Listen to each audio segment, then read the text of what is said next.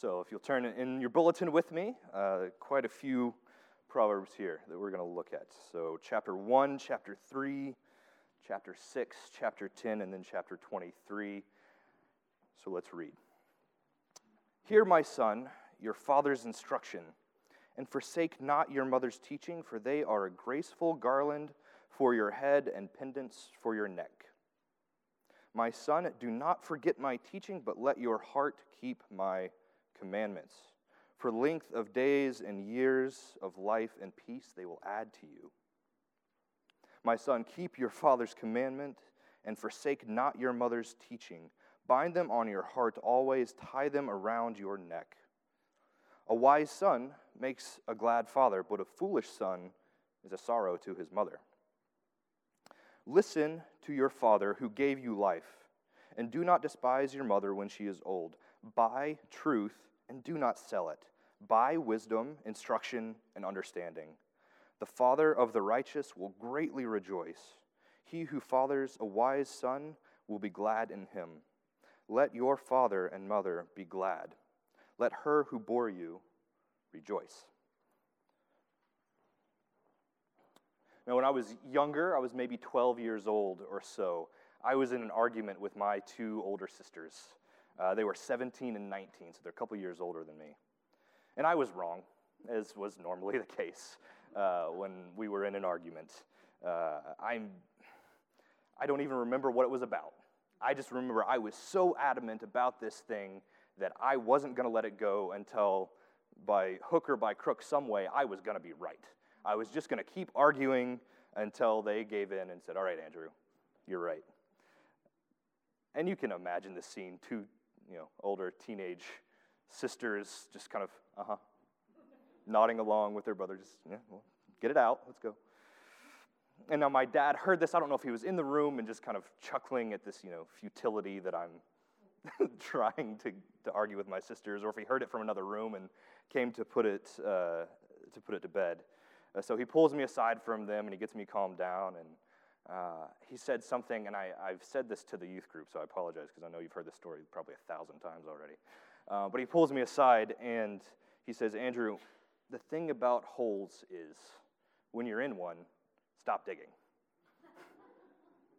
no, we know what he means. He means if you're in a bad situation, don't keep making it worse by keeping on going. Uh, but the way he did it, the way he said it, has, has stuck with me, right? He was, he was patient and, and kind, and, and he went about it in a very gracious way. Now, I'm sure we've all at some point had a parent or a mentor that's done something like that to us. They've said something that's been useful to us, that's, that's stuck with us uh, over the years. Uh, and, and in those moments, the, something ring, rings true to us and it helps us orient our lives in, in the way that they should go. But it's not just well worded phrases like that one that's, that's stuck with me. It's a life lived well.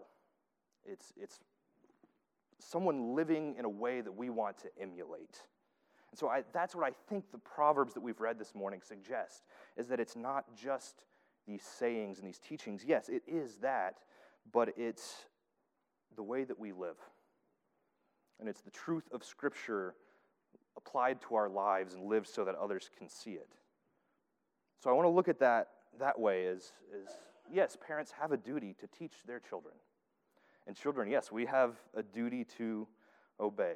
So that's what I want to start with this morning is that God calls parents to be teachers, and God calls children to obey. Now, God's call for parents to be teachers is for parents to teach wisdom to our children. Now, if we look back at the verses we read this morning, back at chapter 1, verses 8 and 9, hear, my son, your father's instruction, and forsake not your mother's teaching. There's no command for the parents there. It's almost assumed, isn't it? It's just assumed that this is going to happen. And so this is specifically saying a father to the son, but I don't want us to miss the mothers in here. Hear your father's instructions and do not forsake your mother's teaching. This is a, both parents. And I also don't want us to miss the daughters in here. There's a lot of language in the Proverbs about sons and fathers, but very clearly at the beginning, it's starting out with fathers and mothers.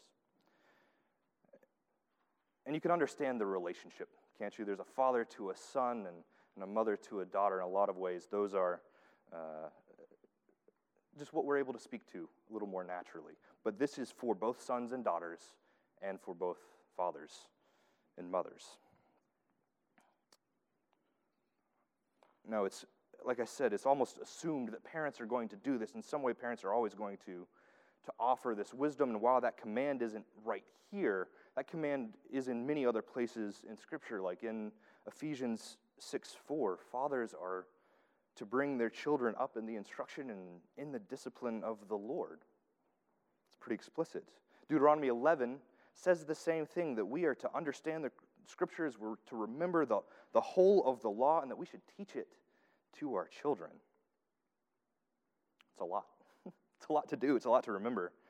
Um, so, where are these teachings? Yes, it's the law, but where are our parents, where are we to get this wisdom? Most of us don't sit around all day contemplating wisdom and stroking our beards like a guru and writing wisdom like Solomon did for us here. So, where do we get this? Where do we get this wisdom to pass on? It comes from Scripture, and Scripture itself tells us that. 2 Timothy 3 um, But as for you, continue in what you have learned and have firmly believed, knowing from whom you learned it and how from childhood you have been acquainted with the sacred writings, which are able to make you wise for salvation through faith in Christ Jesus. All scripture is breathed out by God and profitable for teaching, for reproof, for correction, and for training in righteousness. Now, what do children need? They need teaching, reproof, correction, and they need training in righteousness. So, parents, you need to be versed in Scripture because all of Scripture tells us these things. I was struck uh, just a, a, month or so ago when the Hoeks were here. You all, many of you know Tim and Sherry Hoke. Uh, I had the opportunity to take them to the airport as they were flying uh, somewhere else, and um, they're very gracious and were very interested in my life and asking me all sorts of questions um, and how things are going with me starting here at, at, at Redeemer. And uh, Tim gave me some advice. He said, Andrew, you got to keep your relationship with God primary. He's like, you've got to be in the scriptures, you got to be in prayer every day. That has to come first. And if you get married in the future, yeah, your duty to your, your wife and your family come next. But if that relationship isn't right, with you and God, no, nothing else will be right. And I'm sure those of you that, that know Tim and Sherry, you can hear him saying that, can't you? In that sort of Texas drawl that he has.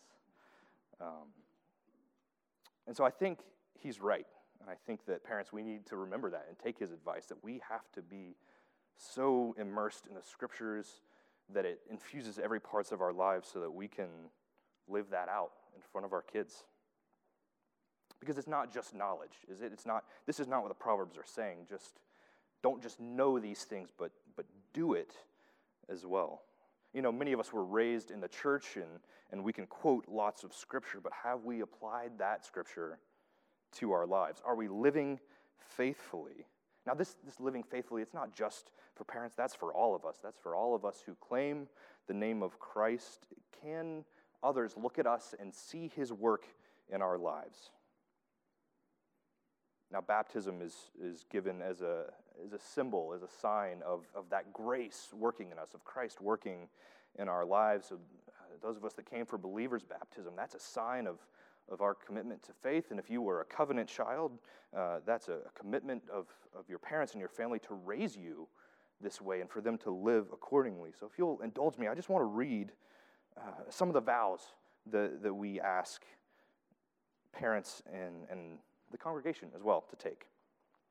So, the first uh, that I'm going to point out do you endeavor to set before him or her a godly example that you will pray with and for him, that you will teach him the doctrines of our holy religion, and that you will strive by all means of God's appointment to bring him up in the nurture and admonition of the Lord. That's a vow that many of us have made. That's a serious call, but you're not alone in that because the last vow is asked to the congregation. It says this Do you, as a congregation, undertake the responsibility of assisting the parents in the Christian nurture of his child? We're in this together. Parents, you are not alone in this. Yes, the Proverbs clearly point to the parents that this is a call for you, but parents, you are not alone in this. You know. You know, it's funny as I as I find my father, he cracks me up on a daily basis. And if you look through our phones, most of our text conversation is just us sending jokes back and forth. I find him funny, but he and yes, I, I remember that. But what I really and truly remember about my father and my mother, for that matter too, is, is how they've approached their jobs. Dad is in a job that could very easily become corrupt, but he does it with integrity. And he's been accused of some terrible things, and he hasn't responded out of anger. And those are the things that I want to emulate. The way that my father and my mother emulate Christ and emulate Christ together. That's what I want to remember. That's what I want to do is I want to emulate them. Now we know no one's perfect. No parent is perfect. Everyone is going to fail. And Lord willing, if I ever have kids, I, I know I'm going to fail. Um, but we can take comfort uh, because we can't follow God perfectly. But God has still promised us forgiveness and grace and wisdom and that He will draw us to Himself and that He will come and dwell with us. So take comfort even in the midst of our failings that God has still promised to dwell with us. Now, it should be, I think it should be a joy to see our children grow up in discipline and grow up in wisdom. And it should be our children, uh, it should be a joy uh, and not approached as a burden. This isn't just some other task. This is a significant call. And this is a, a deep and purposeful call on our lives. So that's a joy. What a joy to get to raise children. And what a joy for me just to work with the youth in a lot of ways. So we look back at, at chapter 10. It says, A wise son makes a glad father, but a foolish son is a sorrow to his mother. And in that same way, chapter 23 says this The father of the righteous will greatly rejoice. He who fathers a wise son will be glad in him. Let your father and mother be glad. Let her who bore you rejoice. When we see children grow up and mature and they come to faith in Christ, and then that wisdom is, is added to them, what a joy! How exciting is that? Parents, you're not alone in this. We ought to rejoice together with parents. Those of us that don't have kids or our kids are grown, maybe this is an exciting time. Yes, we are called to help raise. We're also called to help rejoice in this way with this. So if you're having trouble or you don't feel like things are going well, reach out. Reach out to a brother or a sister or a deacon or an elder. Reach out and ask, hey, you promised this. I need some help. We know that we know that raising kids is no easy task. I'm a great example of that. so take time in those moments, even when it's difficult, even when you're having trouble uh, raising your kids. Take, take a moment and rejoice. So we've seen that, that God calls parents to be teachers. And we've seen that that's done through, through knowing the scriptures and, and living them out and teaching them to our children. But I want to now take a look at these proverbs through the eyes of children, because God calls children to obey their parents. So God calls children to obey, and this is where I think in chapter one you can see that command happening. Hear, my son, your father's instruction. Do you hear the command in it? Right. Now that word here, uh, Shema, in Hebrew, carries with it in, in this context a connotation of obedience. It's, it's not just hearing, it's not just listening, it's not just understanding. It's hear and obey. Hear and, and do the things that I'm telling you to do. Because let's be honest with children, and I know that I did this a lot. Your parents come and say, Hey, will you do this thing? And they go on to explain what they want you to do, and you're, Uh huh, yep, uh huh, yep, gotcha. An hour later, your parents come and check on you, and they go, Hey, did you clean up like I asked you to? And you go, Oh, no. Uh, you kind of get snapped back to reality because you were, you were just kind of listening and it was kind of going in. You weren't obeying. All right? So this is this call to hear is a call to obey as well. But it doesn't just stop there, does it? It's not just hear and obey. If we look at chapter 6, my son, keep your father's commandment and forsake not your mother's teaching. Bind them on your heart always, tie them around your neck. This is not just hear and obey, this is make this a part of you. Wear it like a necklace because the things that they're teaching you, that your parents are teaching you, are good. So keep them with you, remember them, and do them.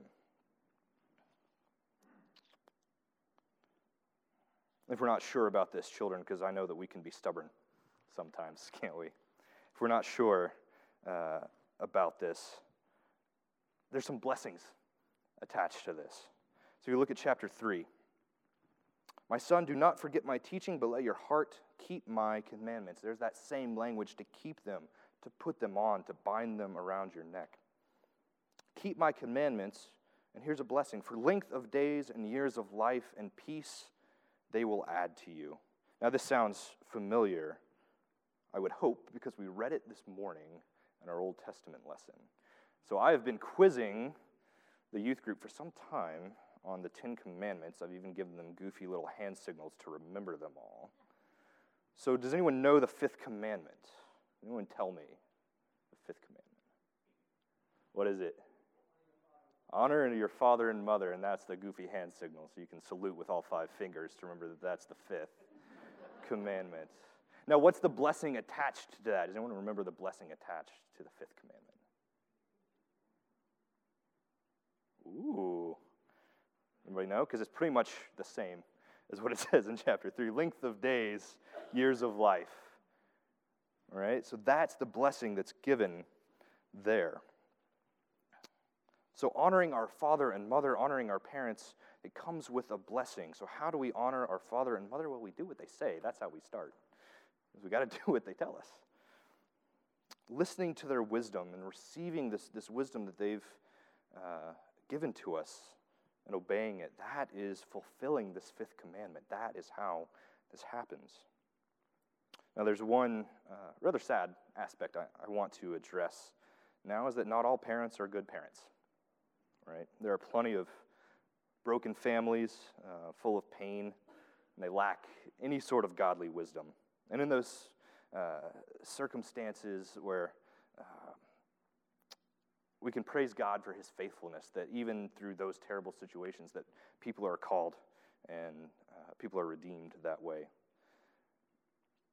But so how do we how do we reconcile these two? How do we how do we take this command that's so clear for parents to teach and children to obey? How do we reconcile this in this sort of terrible situation? Maybe the parents are abusive or they're not believers or so, so how do we how do we do this, right? Because that uh, we're blessed. We have a lot of good families in this church, and we're really blessed that way, but that's not the case everywhere. So I want to remind us of uh, the very first sermon that we uh, heard in Proverbs this summer. Matthew preached that uh, this series through the Proverbs, this pursuit of wisdom, is something that we have to chase after. It's easy to become like our families, right? That's the way we were nurtured and raised. And if our families are lacking in wisdom and are causing us pain, then it's easy to, for us to become like that, lacking wisdom and causing others pain as well.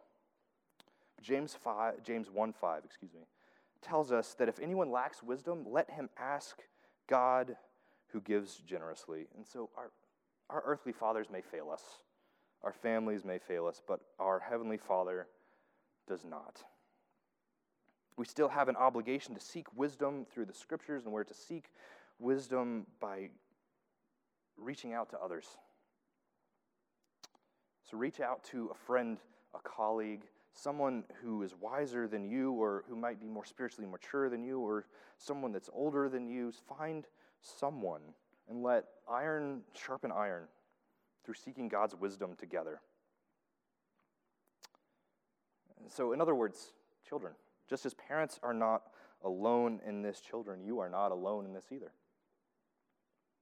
In Matthew 19, the disciples attempt to, to stop children uh, from coming to Christ. But Jesus rebukes them and he explicitly says to let the children come to him, for to such as these belong the kingdom of God. Children, Christ is calling you to himself, so don't let anyone look down on you for your age. Children, you are to seek wisdom and you're to obey your parents. So you're not alone in it. We know that we can't do this perfectly. None of us can obey perfectly. And I think if we're all honest with ourselves and we look back, those of us that might have children that are grown now, if we look back, we know, oh, we didn't obey perfectly then either. But to, but to us, still, the same that we can't live perfectly, God has promised wisdom, and He's, again, promised to draw us to Himself and dwell with us. So He is a God who is near and He is present in our lives no matter our circumstances. So God has, has called parents to be teachers, He's called children to obey, and that much is clear. But I think this now begs the question of who are the children? Because I think God calls us all to be children. So, once again, I want to look at, at Christ's own words about children. Just a chapter before, where he says, Let the children come to me. Chapter 18, Jesus takes a child and puts it in front of the crowd, and he says these words Truly I say to you, unless you turn and become like children, you will never enter the kingdom of heaven. Whoever humbles himself like this child is the greatest in the kingdom of heaven. So Christ says that we must humble ourselves. We must humble ourselves like children in order to enter the kingdom. So here is a very clear call that God calls us to be children. And what's more, we, we read in Romans when we come to faith in Christ that we are adopted as sons and daughters. So we are not just children, but we are heirs. heirs, there's my southern accent coming out. We are heirs alongside Christ. So if our earthly parents have let us down, then take comfort because your Father in heaven won't let you down. You have a heavenly Father into whose family you have been adopted, who is the source of all wisdom and of all knowledge and of all love. So, how do we do this? How do we continue to be obedient as children of God? Because we are all children in some ways, right? We can all learn, we can all still be humble to those more wise than us. And even in the absence of our earthly parents, still God is with us, offering us wisdom. We don't always live this way, do we? We don't always live like we have a father with us. We, we lull ourselves into this false sense of security. We think that we've got life figured out pretty well and uh, that we are just fine on our own. But let's be honest no child is okay on their own. Every child needs someone, no one is an island. And I was especially struck by this several years ago uh, by my uncle. We uh, had just left the graveside uh, service of my grandfather, of his father. Uh, my uncle was in his 60s when grandpa passed away. Now, as many stories as I've told about, about my dad, I could tell a lot about my grandfather as well, and I know my uncle has so many more being in his 60s, my uncle's, he's also someone I've looked up to. He's someone I've learned from. So I was so surprised to hear him say, and, I, and this is a quote. He said to me, I wasn't done, I wasn't done learning from him yet. And I think it's that sort of attitude we ought to have towards our faith. We ought to come again and again to the throne of our Father saying, God, I'm not done learning from you yet. Christ humbled himself on earth, leaving the wealth, the prestige, and the glory due him to come to earth and humble himself to the Father. Even the brief story we get in Luke chapter 2, where we see Christ as a boy, he's sitting in the temple listening and asking questions. He's there seeking wisdom. Christ submits himself to their leadership and their teaching, and then he submits himself even as far as death on a cross So, such should our humility be.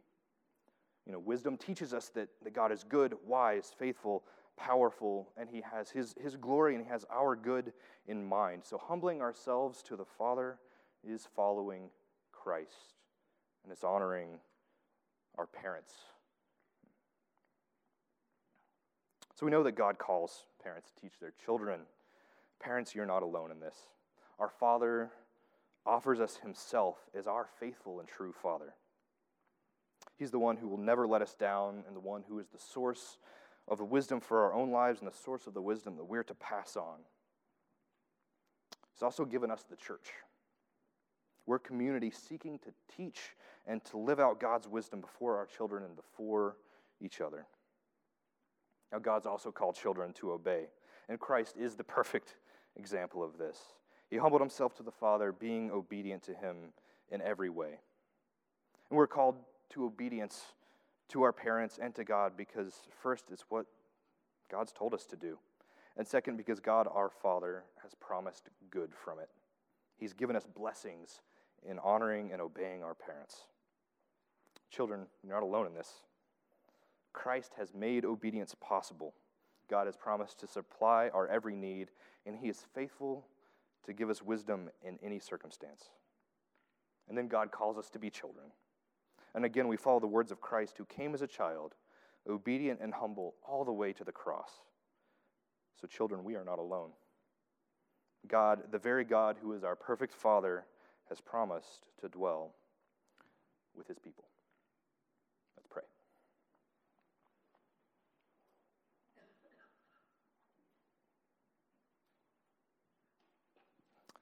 Heavenly Father, you are our Father. We are so glad that you are because we cannot do this alone. We cannot be parents to teach our children wisdom. We cannot be children to receive that wisdom without you. Without a perfect Father and a perfect Son who have offered us salvation, we could do nothing. So we thank you for being our Father. We thank you for loving us and calling us and giving us all the wisdom that you have, and that you've given us, given us that wisdom, not just individuals, but you've given that wisdom to us in community. So thank you for drawing us to yourself, for coming down and dwelling with us, and promising us your fatherhood forever. So we pray all these things in Jesus' name. Amen.